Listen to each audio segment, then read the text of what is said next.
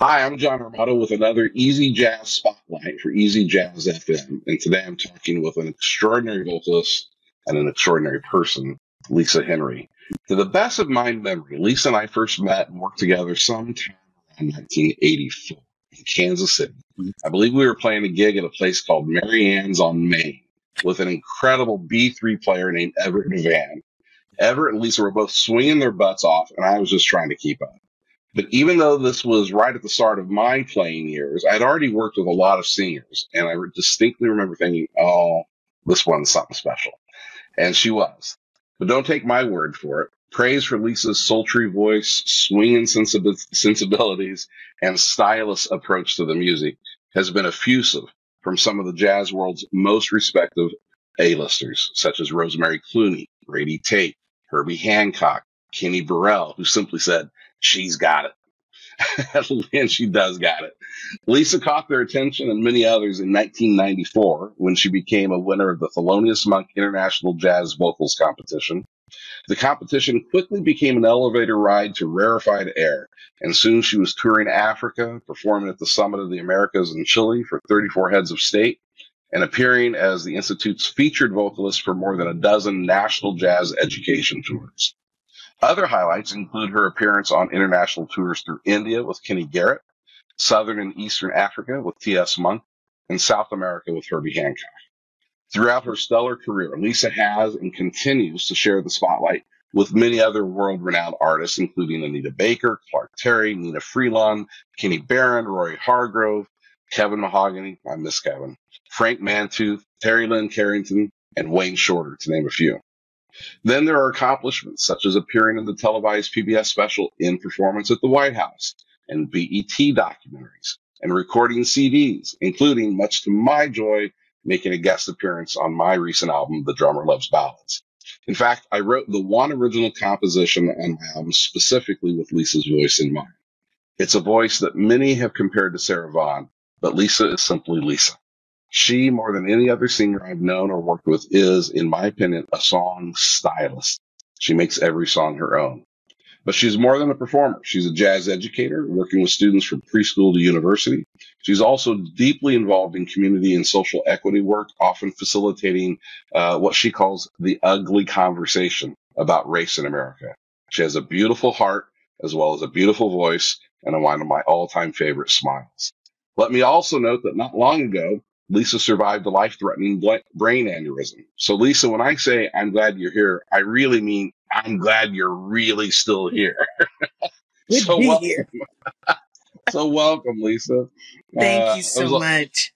That was a long wind up for a conversation that's been a long time coming. We've been overdue to, to just sit and chat for a while. But um, uh, I want to start with your take on that first memory. Did I get it right? Do you recall that Marianne's on Main gig? Does that sound about right to you?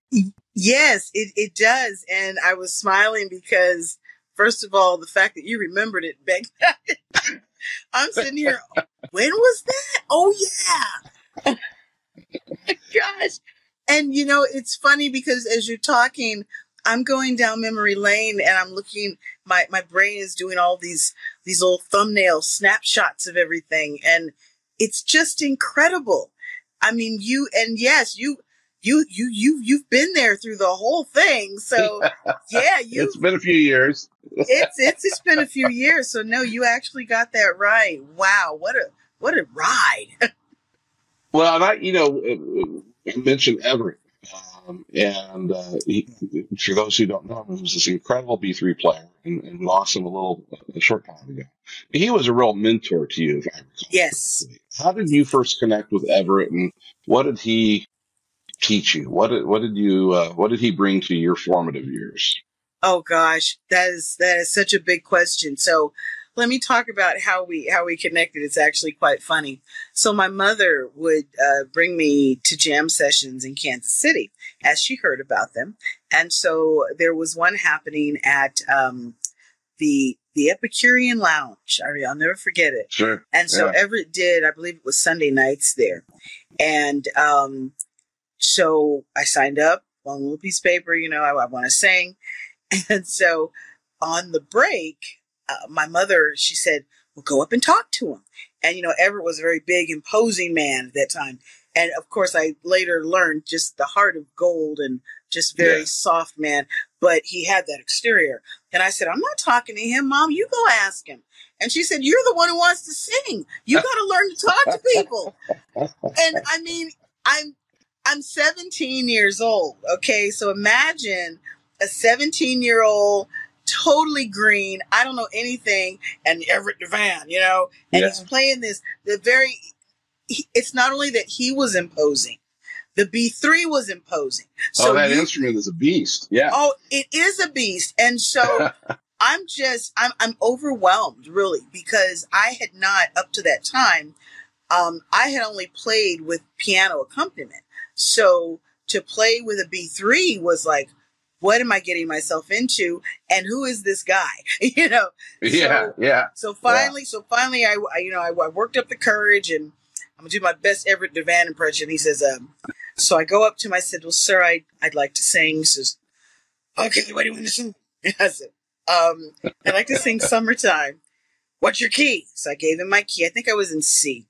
I'm And so he said, you "Oh." knew your key at age 17. Right. That's impressive. Well, yeah. and yes, and let, let me tell you. So that's that's what he later told me impressed him is that I came on the bandstand and I did know my key because I didn't realize that many singers did not know their key when they Yeah. came up.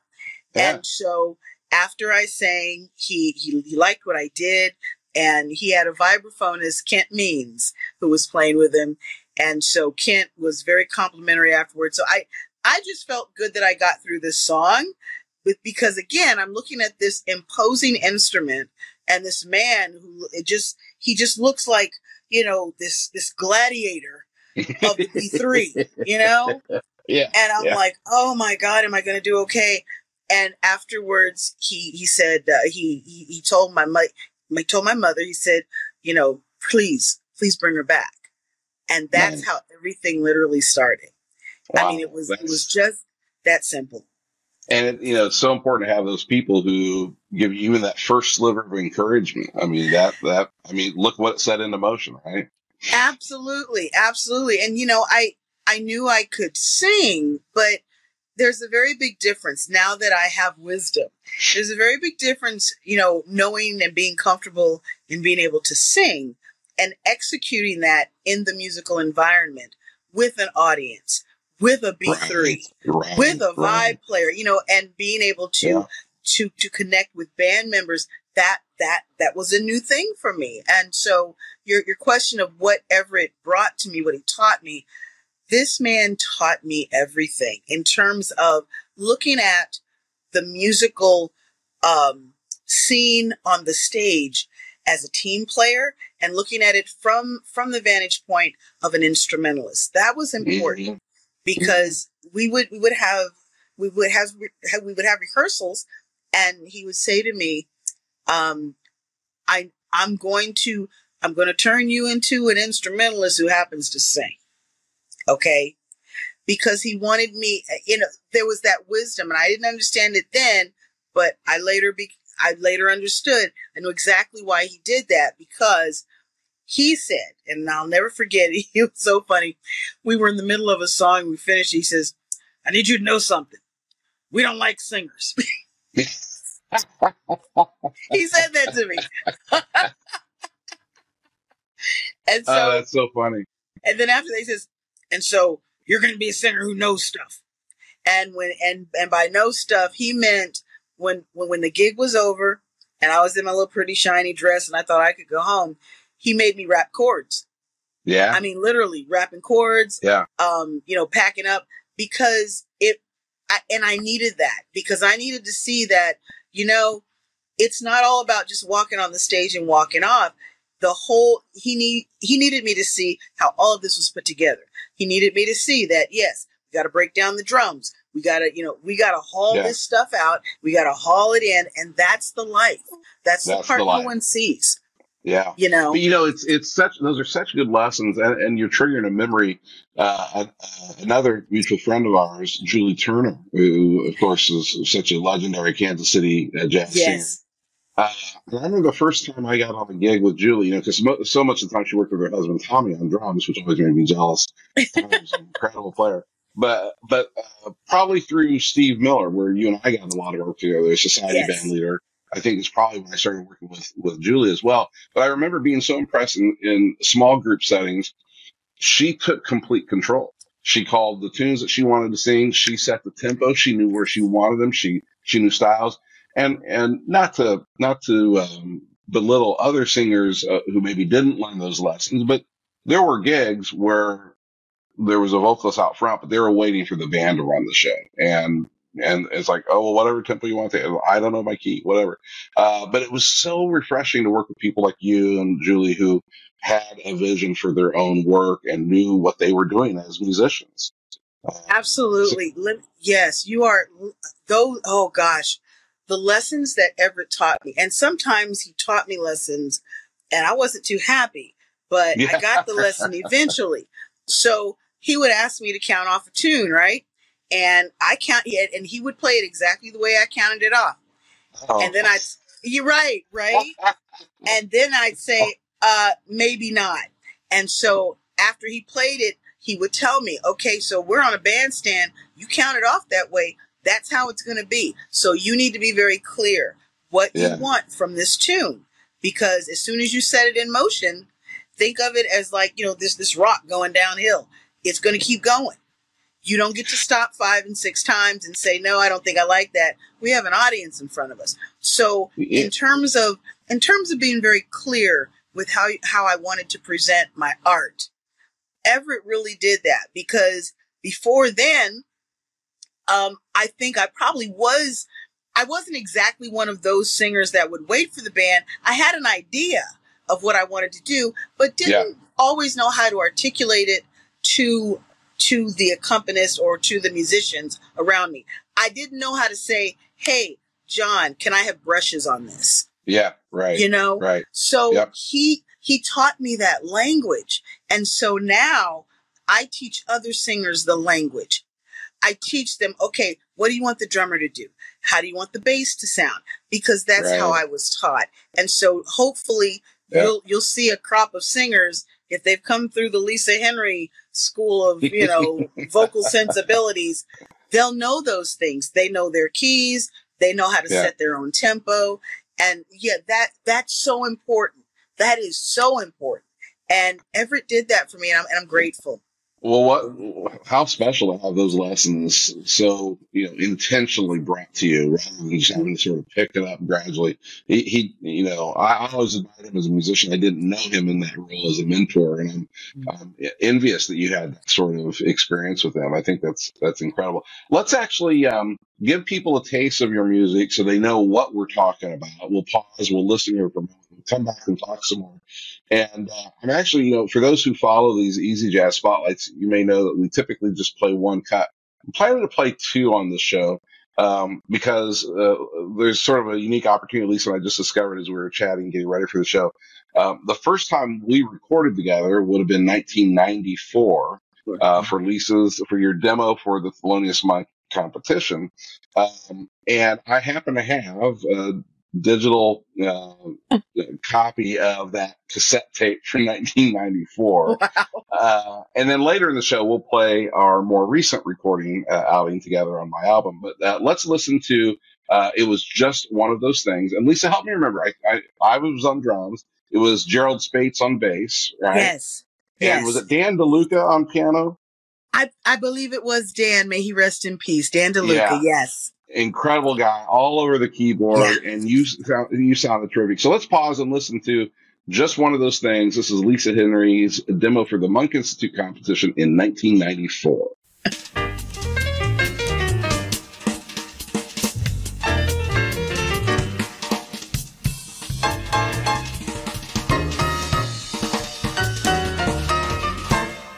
It was just one of those things.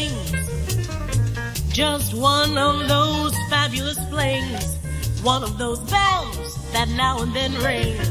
Just one of those things. It was just one of those nights. Just one of those fabulous flights. A trip to the moon on gossamer wings. Just one of those things. If we thought a bit of the end of it when we started painting the town, we'd have been aware that this love affair was too hot not to cool down. So goodbye, goodbye, goodbye, dear, and amen. Here's hoping that we meet every now and then. It was great fun, but it was just one of those things. It was just one of those things. Just one of those fabulous flings. One of those bells that now and then ring. Just one of those things. It was just one of those nights. Just one of those fabulous flights. A trip to the moon on gossamer wings. Just one of those things. If we thought a bit of the end of it when we started painting the town, we'd have been aware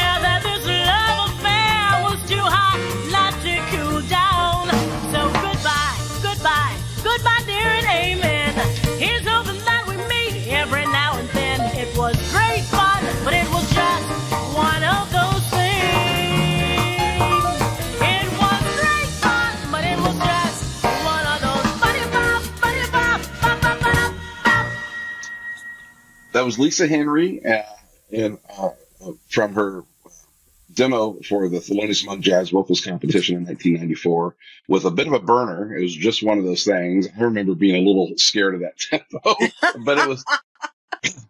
Uh, but you know what strikes me, Lisa, Lisa, when we listen to it today, what strikes me is your your your your musicality and your musicianship and your professionalism. I know you're going to tell me has matured with wisdom over all these years, but your voice uh, still has that that breezy, easygoing, fluid, flexible feel to it. I don't feel like there's any vocal quality that's diminished over the years. I mean that that goes back 30 years, right? Wow. Almost yes. 30 years. Are you intentional about the way you take care of your voice? And would you agree, or, or do you feel like your voice has changed? You know, th- that's an interesting question. So, um, I remember I, I, I took a semester of opera training when I was younger, about, about 19 or 20. And I'll never forget my, um, instructor, Dr. Bill Cruzmart, wonderful man. He told me, and now I'm, I'm a young woman. He says, you're not going to hear your best voice until you're in about your 40s or 50s. Really? That's what he told me. Yes.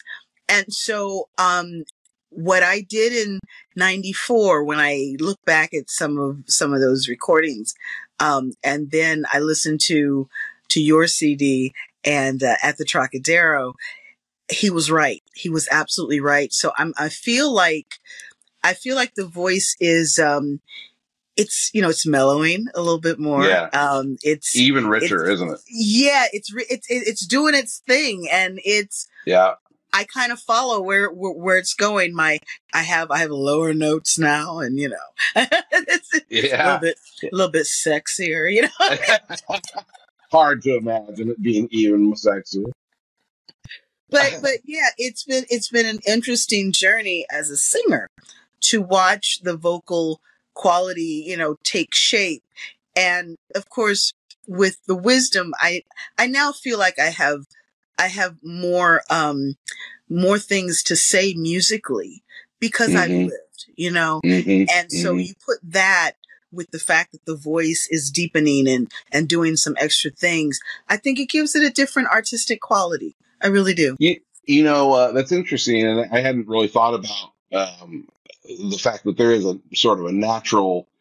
I, I guess a lot of singers they have to lower their maybe change some keys as they get Mhm. older as their voice ages a little bit, and um, but mainly what I just hear is it's just it it, it hasn't hasn't cracked, it hasn't tightened up, it hasn't you haven't lost your ability to uh, to do any of the wonderful things that I remember enjoying 30 years ago as well. You know, and I'm thinking about we recently lost Tony Bennett. Um, and Yes. in a lot and a lot of the the, the obituaries and write-ups they talked uh, about how he had his bel canto exercises that he continued to to to, Mhm. to practice even in his final final years do you go through vocal exercises are you very careful about what you drink and how you care for it i mean be, because it does seem people who are intentional about taking care of their voice are rewarded for it later on Absolutely. And that and and I'll I will be totally transparent. Um I I try very hard to get into a set routine of, you know, doing the vocal exercises when I should. Um I I'm I'm not as good with that as I should be. Yeah, Um right. I know. Yeah. yeah, I mean, you know, when you're younger, you're always practicing and doing things, and then then life begins to life, and then you're just okay. I'll I'll I'll kind of fit it in when I can. Um, Yeah. but but now I will tell you, um, my exercises now they they center more around, for example, songs that I've always wanted to do very well, but never quite got them. You know.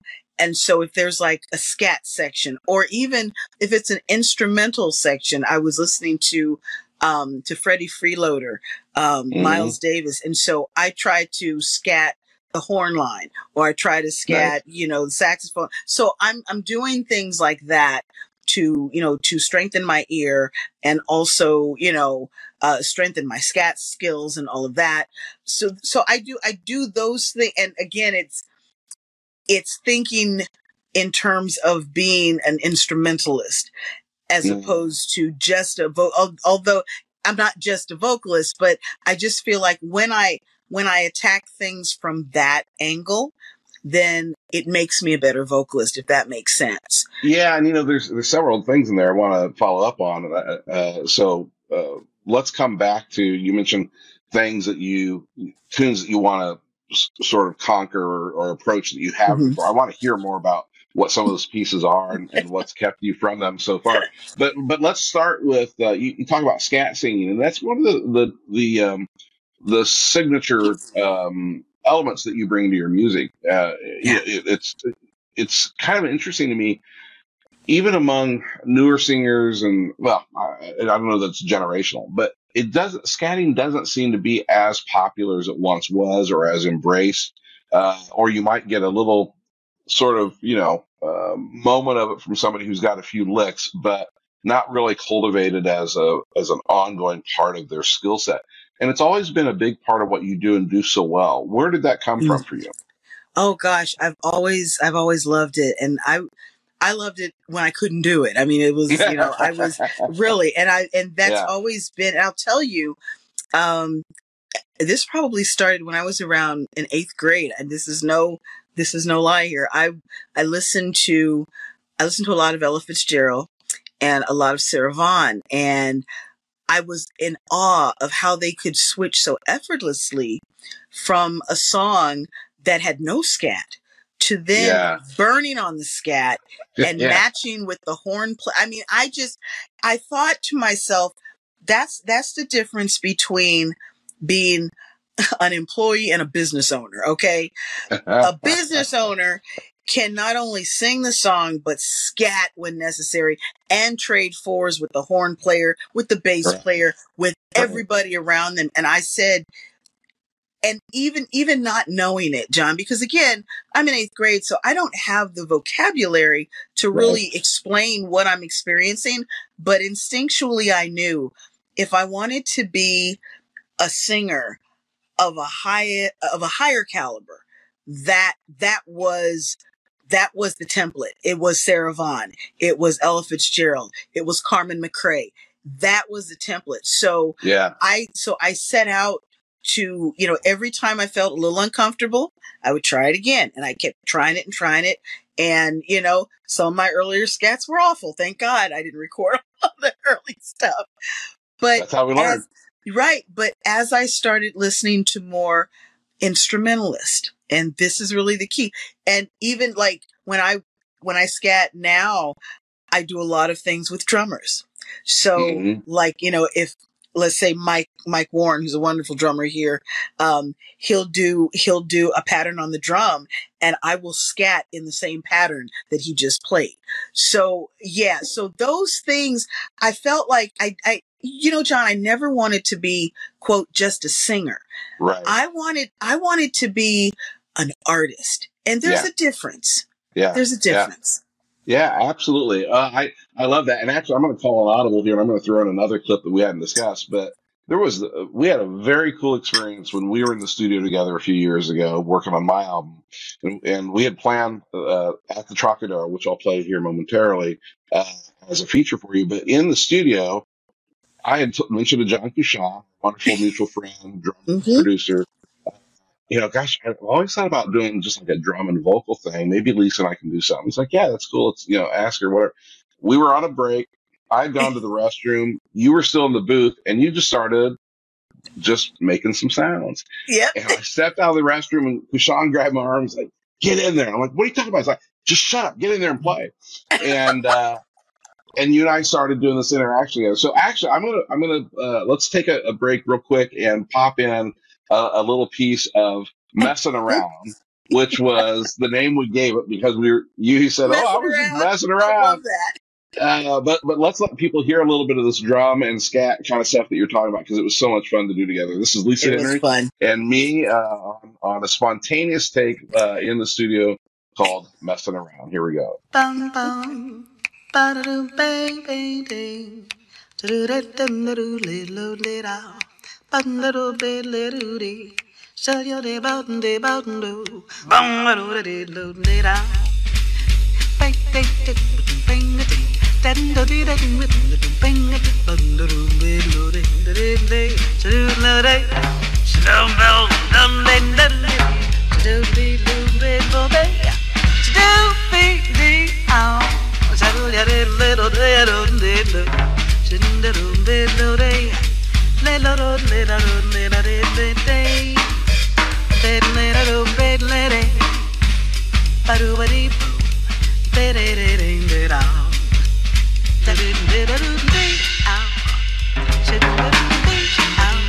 Sitting,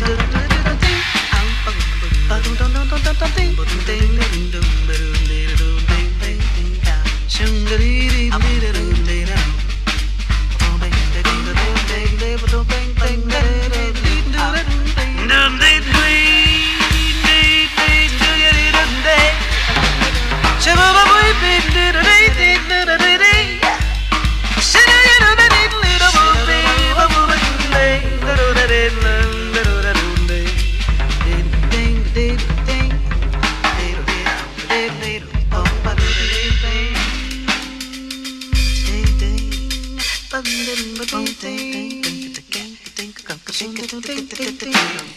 I think that's Oh, great. I was just messing around. No, that's cool. That was so much fun. That was that was so much fun, so much fun. Uh, really a highlight memory for me. You know, uh, people talk about what makes jazz jazz, and of course, one of the fundamental principles is improvisation and spontaneity. And uh, you know, I Kushan and I were very careful in mapping out the, this album. That was the moment of most unfettered joy of let's just get in and make some music Yeah. together. And, and it's a great taste for people of your scatting abilities. So, but speaking of recording, so you you had you had done two CDs, which I think are both out of print, unfortunately. But there was live from 18th and Vine and Mhm. Jam Session, I believe, yes. right? Where- yes. um, yes. Are there are there places you would encourage people to go check out other recordings that you're on that they can hear now? Yeah, right. Well, so so here's here's what my plan is. Um, Wow. you, uh, yeah. So now that now that we got the brain all together and everything, I'm We'll come back to I'm- that. Yeah. Yeah, well, yeah, and I'm I'm gonna be doing a lot more recording. So I just ask people to be very patient. Um, if you really if you want to see me sing anything, you can go on to YouTube. There are lots of YouTube clips out there. Great videos. Yes. Yeah. yes. So just go ahead and punch in Lisa Henry. But I'm I'm very hopeful. At least within the next year, year and a half, I'll be all of those past albums will be back in print. And Oh, uh, great. yeah, that's the that's the hope. So yeah, but Okay. definitely I miss recording so much. And um, yeah, so now uh, hey, life life has given me some new lyrics. So yeah. so Yeah. stay Well, tuned. let's let's talk about what you've alluded to here, and I mentioned in the in the introduction. But you, uh, we almost lost you a couple years ago. Uh, Yeah. you had a brain aneurysm, and um, and tell us about that experience uh, and and what it's meant to you as an artist to go through something so serious and to Mhm. recover from it, and to then continue living life with that in your rearview mirror. Wow, that's that. Well, you, who you said a mouthful. That that is always in my. That is all, always in my rearview mirror. It always is. And let me tell you, um, I am, I am, I am as humbled as a human being can possibly be. Uh, when you, when you have danced with death, and that's exactly what it was. Wow. Uh, yeah, you you come out of that experience changed, and it's it's it's very interesting because sometimes I can't I can't have these conversations um, as deeply as I want to. Uh, because you know people kind of oh my god she's weird. She's gone all you know weirdly spiritual. But the thing is um, and yes i am a spiritual person.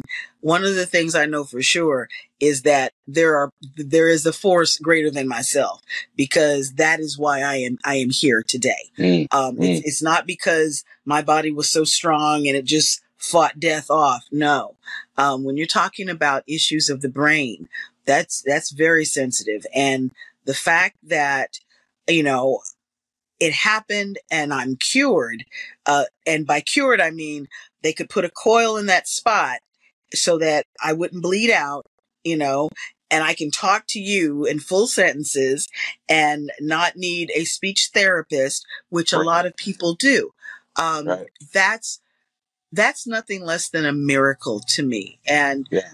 The way that it happened, I remember the day so well. It was uh, it was on the 9th of December, and we were we were looking forward to having you know the you know the regular teachers time off during during the holidays. So every teacher I knew was kind of dragging. You know, we're tired. We're you're really, but that's that that just kind of goes with it. And so my son, I remember he he kept telling me, "Mom, you're just looking you're looking a little more worn out than usual. Why don't you stay home?" And he told me that a couple of days. And this particular day, I listened to him. I said, "You know mm-hmm. what? I'm I'm going to take your advice. I am going to listen to you." So I said, "Well, I'm, I'm home all day. What can I do? Because I because I like to be productive." I said, "Well, I do need to do a little bit of grocery shopping." So I went. I drove myself to the grocery store, came back home, parked the car. When I reached for the groceries on the passenger side, that's when it happened. Wow. So yeah, so when you so I look at all of these things as just sheer miracles. The fact that it didn't happen as I was driving Right. to or from, you know. Um, and I had enough. I had enough energy to walk to where my neighbor was and tell her to please call. Now she happened to be outside, just you know, outside Wow. catching the. Yeah, I mean, it just all of these things. Now, what were you experiencing? Was it this explosive pain, or was it a, a vision issue, or yeah, this is the thing. It, it was like a very bad headache, and I don't and I don't normally get headaches. yeah, It's it's just not something that that I normally experience. And it was in the it was in the back of my head, and then everything went gray and then black. wow, Yeah, and it was it was a surreal experience that I can't. You know, the only way that I can explain it, it would be like you know walking down a dark hallway, and you hear you hear people, but you can't you can't respond back. You can't do anything. It's it's like being you know sort of locked in your own body. And um, I, Mm. I I remember the paramedics. Um, they asked me, you know, my son's name, where he worked, and you know, just kind of what day it was, just trying to see where I was. Yep. Yep. But then I went back in to this sort of dark grayish place. But the interesting thing about it, because I always thought, because I'm, I'm I'm such a scary cat about you know anything, spiders, everything, and I thought, okay, I'll probably be scared to death. I probably would be. And um, interestingly enough, when I was in that sort of dark grayish black valley, whatever that was, there was no fear. no kidding. That's There was- fascinating. there was no fear and I, I i i can't explain it to you um i don't know what that was um like i said there was something higher than myself now when i tell people the story i said well so this is why i got to stay this is my version of it so gabriel came down he saw that i was all laid out and you know unresponsive So he goes up to God and he says, Okay, we got her down there. What do you want me to do with her? And so God says, Oh, Lisa Henry, the one with the big mouth, who's still fighting for justice and all that stuff, and she's kind of a rabble rouser sometimes. No, leave her down there because I got stuff to do up here and she'll get in the way and she'll want to change curtains and everything. So, no, let her stay. And so that's how I got to stay. well, uh, we're very appreciative to all involved. Now, I know you had you had great medical care. You've talked about it in social Yes. media.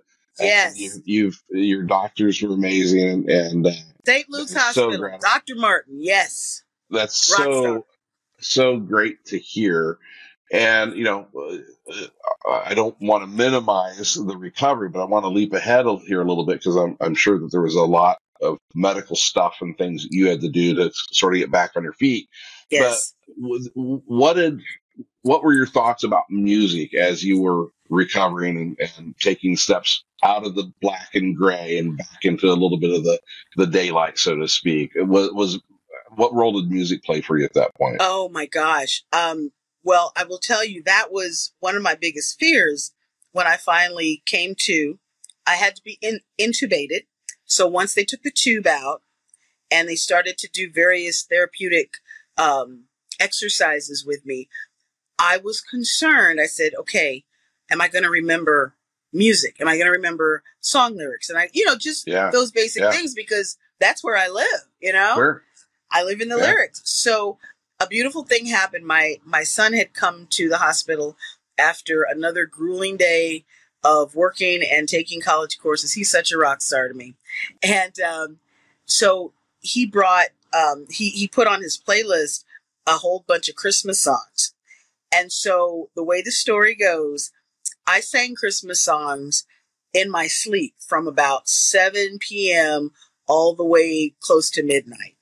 Is that right? Yes. The all all the nurses say, Yeah, you just kept singing and singing and singing. Oh my and gosh, so that's amazing! yeah, and, I didn't right. know And so and so when my son saw me he he told him, he said, Yeah, she's gonna be all right because she knows all the Christmas songs. And yeah, that was That's beautiful. That's yeah, that was that that was one of those real godlike moments because you know everything is up there. I mean, and it, it's so it's crazy. I was telling a friend of mine the other day. I said, "You don't really think about your brain often, do you? I mean, you just it's just there, and you don't think about it until something like this happens." And so, um, yeah, it was it, wa it was amazing. And Christmas is one of my favorite times of year. So, you know, that was that was a big deal. So I I was very excited. The medical team was very excited because they knew that my cognitive ability was still there and I was I was remembering things. Um it was it was amazing. So just wow. I was just so happy. Gosh. Well, uh, I can only imagine, and, and I am too. I'm glad you're still singing and swinging. And uh, Yeah.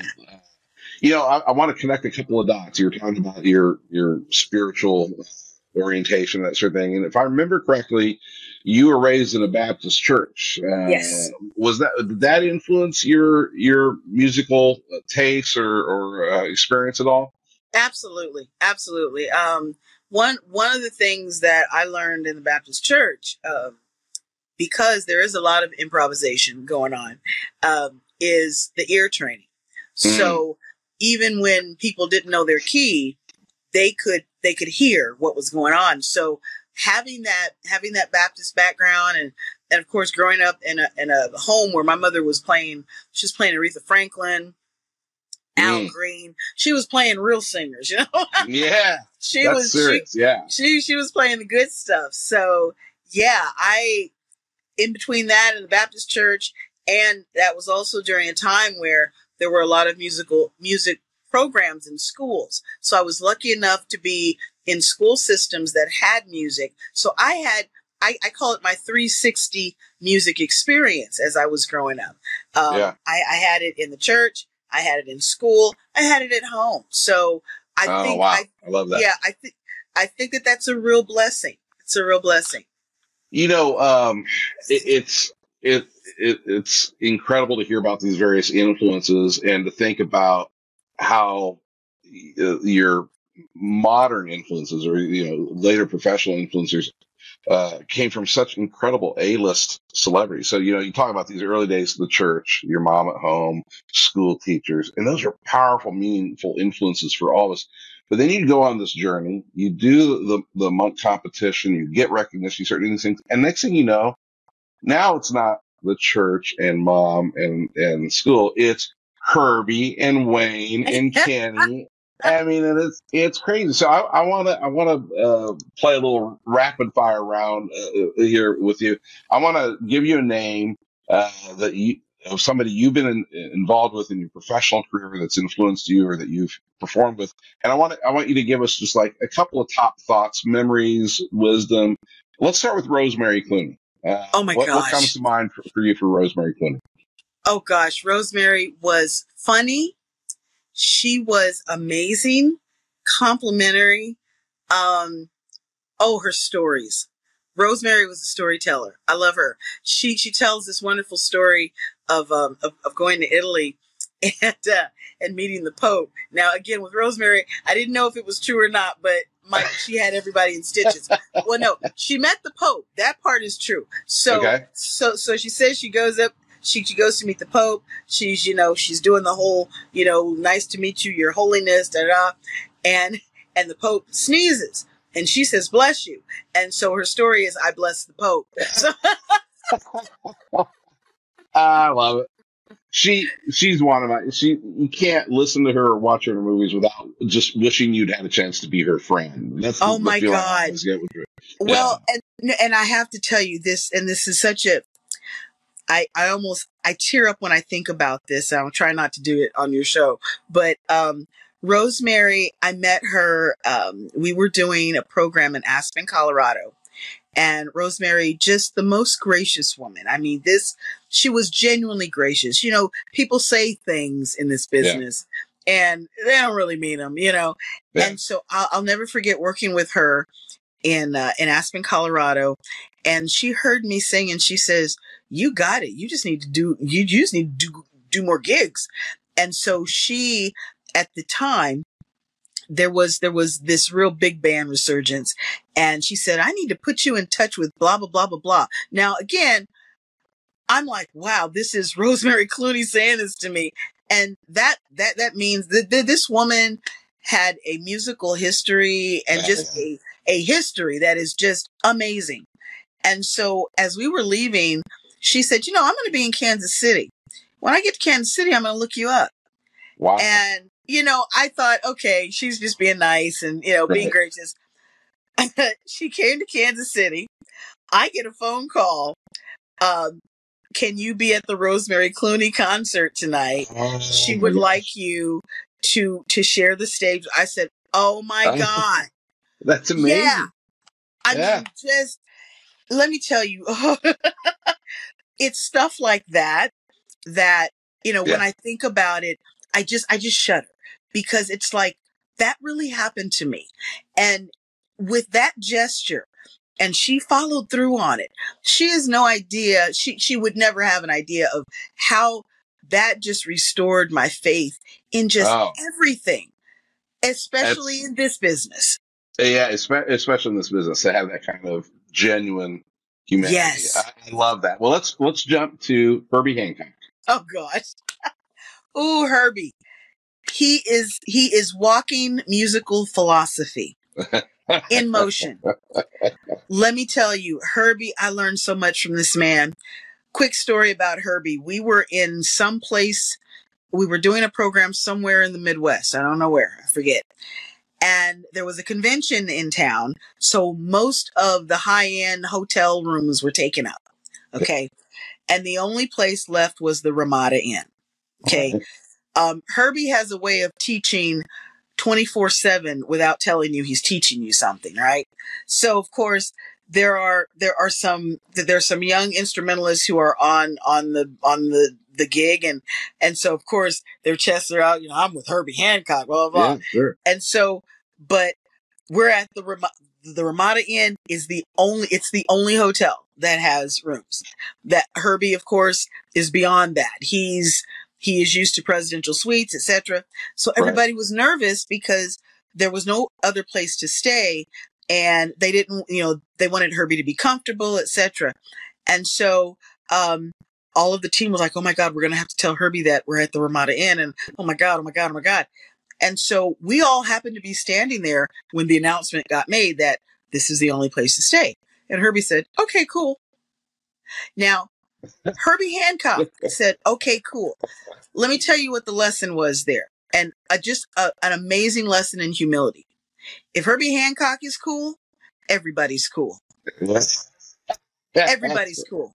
Yeah, yeah, yeah. Nobody, no one no one should have any any problems with anything and you know "Oh, i don't want to no uh-uh herbie herbie has he has a way of teaching you about humility by just how he lives his life That's beautiful, and and you know, I got to believe that comes through in the music as well. I mean, that's a that's, Yes. you know, Oh, that absolutely. generosity, that, that flexibility, that authenticity.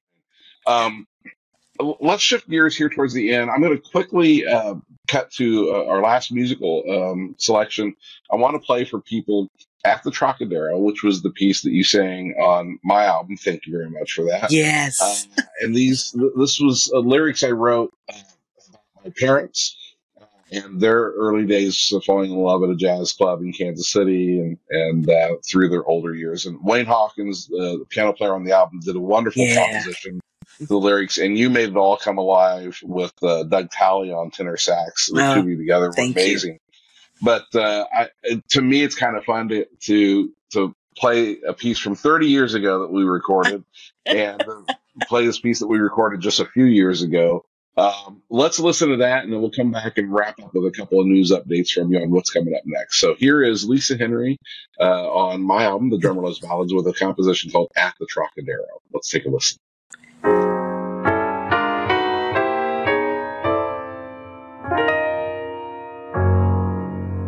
night was young, and so was their future. His Chevy coupe pulled up to the club. The music swung that sepia summer. A soundtrack for two people in love.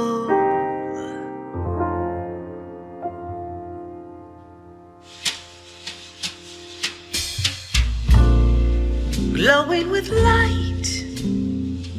The club Trocadero, cocktails and jazz, that cool 50s craze. Dancing was tight in front of the trio. Music so smooth just room to sway. Saxophone hums around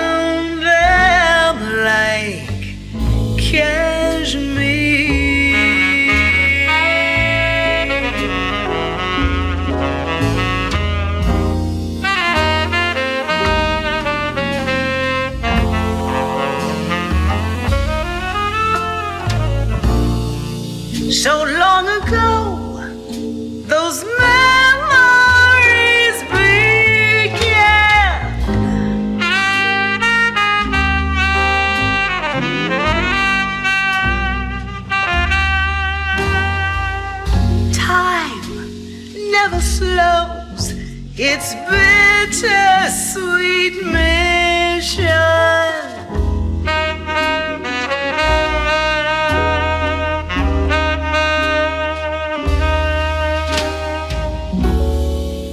The trio's gone,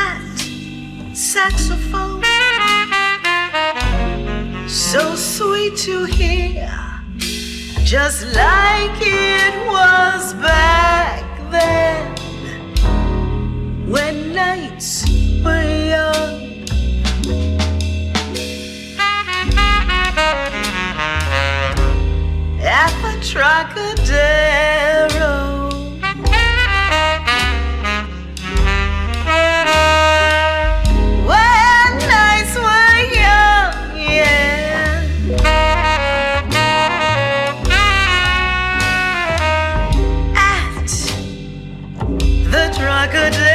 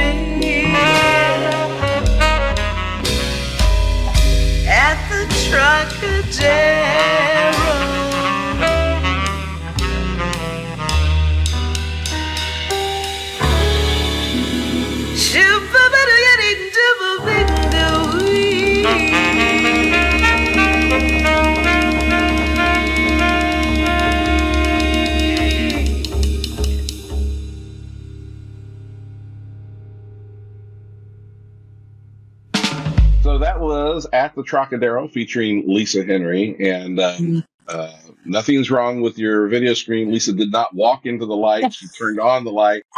We've been talking so long. I love that about these kind of just informal. You know, these are not polished television productions, but these informal conversations we have. The sun was literally going down, uh, on Lisa.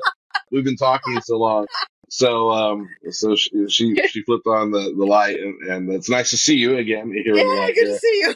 Uh, but but let's wrap up things with you were sharing with me before we started to record uh, a few nuggets about your ongoing um, relationship with the institute, which uh, has now become the Herbie Hancock Institute, right? Yes. Uh, Huh? Talk a little bit about what you've got coming up uh, with them and where people might have a chance to see you and what you'll be doing. Oh my gosh. You know, there's always exciting stuff happening with the Herbie Hancock Institute of Jazz. Um, they're just wow. And I'm very blessed to have from that demo tape 30 years ago. Um, I'm coming upon a 30 year relationship with, with the Institute. That's amazing. Um, I've gotten, uh, I've been very privileged to to really travel the world with them. Um, what's coming up? They have, I believe, the piano competition is Okay. going to be coming up very very soon, um, and this year it's going to be in New York. Normally, it's at the Smithsonian in Washington D.C. So it'll be in New York this year, and they are honoring Dianne Reeves, the amazing Dianne Oh, Reeves. God. My God Wonderful. every time I say her name, it's like, oh my god. Yeah. and uh, yeah, yes, and so I'm going to be a, a part of that, and I'm very very excited about that. And then um, I will be. I'll, pro- I'll probably be touring again with them in the spring. We normally do the um, Jazz in America peer to peer program, where we go to a state and we pick out a school district, and we're there for a week to you know teach the kids about jazz, about just you know everything that has to do with music, what they want to do in life. It, it, it becomes more of, uh, you know, just an encouragement because the young people who, who are traveling with, with, with, with the Institute, these are high school players playing at a top level. So the kids in the audience get to see kids their age playing Yeah, it's music wonderful. That's Yeah. incredible. and and normally there, there there's a guest artist who also joins me. Last year it was um, Sean Jones w- w- was on the tour, uh, wonderful trumpet player, and um, let's see here, um, gosh. Oh goodness, his name is escaping me. I feel so bad. Um, I'll remember it later. But Okay. yeah, so they always have a guest artist. In the past, it's been Antonio Hart. Um, it's gosh, it's been Christian McBride uh, would you know would, would tour along with us. So what's nice is the young players. We kind of acclimate them to what what life would be like on the road for real, Nice. and so yeah, so they're they're they're having the 6 a.m. wake up calls. They got to have their stuff packed downstairs at the lobby. Yeah, they get to experience all of that. You know, you seem especially dedicated to the next generation of musicians. Um, is that just I don't know? You are, are you a teacher at heart? Is that is that fair to say? I am. I'm a mushy mama teacher. you know, you know me, John. I'm just yeah, yeah. It is. You know, it, it's funny because I I tell people if this whole music thing hadn't worked out, I probably would be celebrating 30 years as a teacher and about to retire. Yeah. I bring it full circle to, to Everette DeVan. He poured a lot into me. And so, um, and I remember something T.S. Monk said to us when we were on the road.